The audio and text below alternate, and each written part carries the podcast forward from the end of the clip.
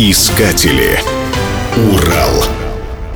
Будущий государь-император Александр II, еще наследником престола в 1837 году, посетил Златоустовский завод. Любуясь живописным горным местоположением завода, он, сопровождаемый тысячами народов, зашел на одну из гор, находящихся в центре, которая в народе носила название «Амбарная» или «Бутылочная», откуда живописно открывалась вся панорама завода и города. Позже на самой вершине этой горы в память о визите цесаревича была поставлена деревянная круглая открытая беседка в виде павильона. Когда в эту беседку поместили икону, ее стали называть часовней. Сюда каждый год в день праздника Преображения Господня 6 августа отправлялся крестный ход из Свято-Троицкого собора. Александр II взошел на престол в 1855 году. Во время его правления был проведен ряд реформ, в том числе крестьянская реформа, по итогам которой было отменено крепостное право, за что императора стали называть освободителем. 4 апреля 1866 года на Александра II было совершено первое покушение. Когда до Златоуста дошел слух о покушении на жизнь царя-освободителя и о его чудесном спасении Осипом Комиссаровым, тогда и было решено увековечить это событие постройкой новой каменной часовни вместо деревянной.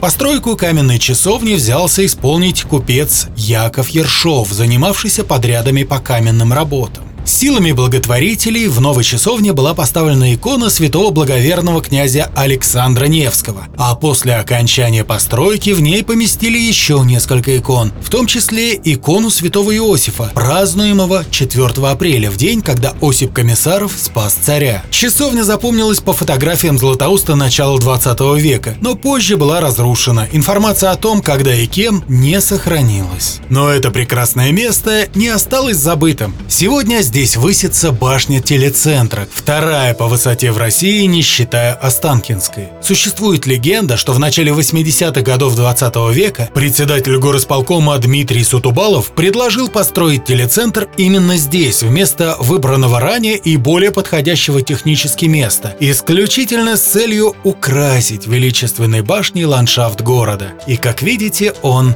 не ошибся.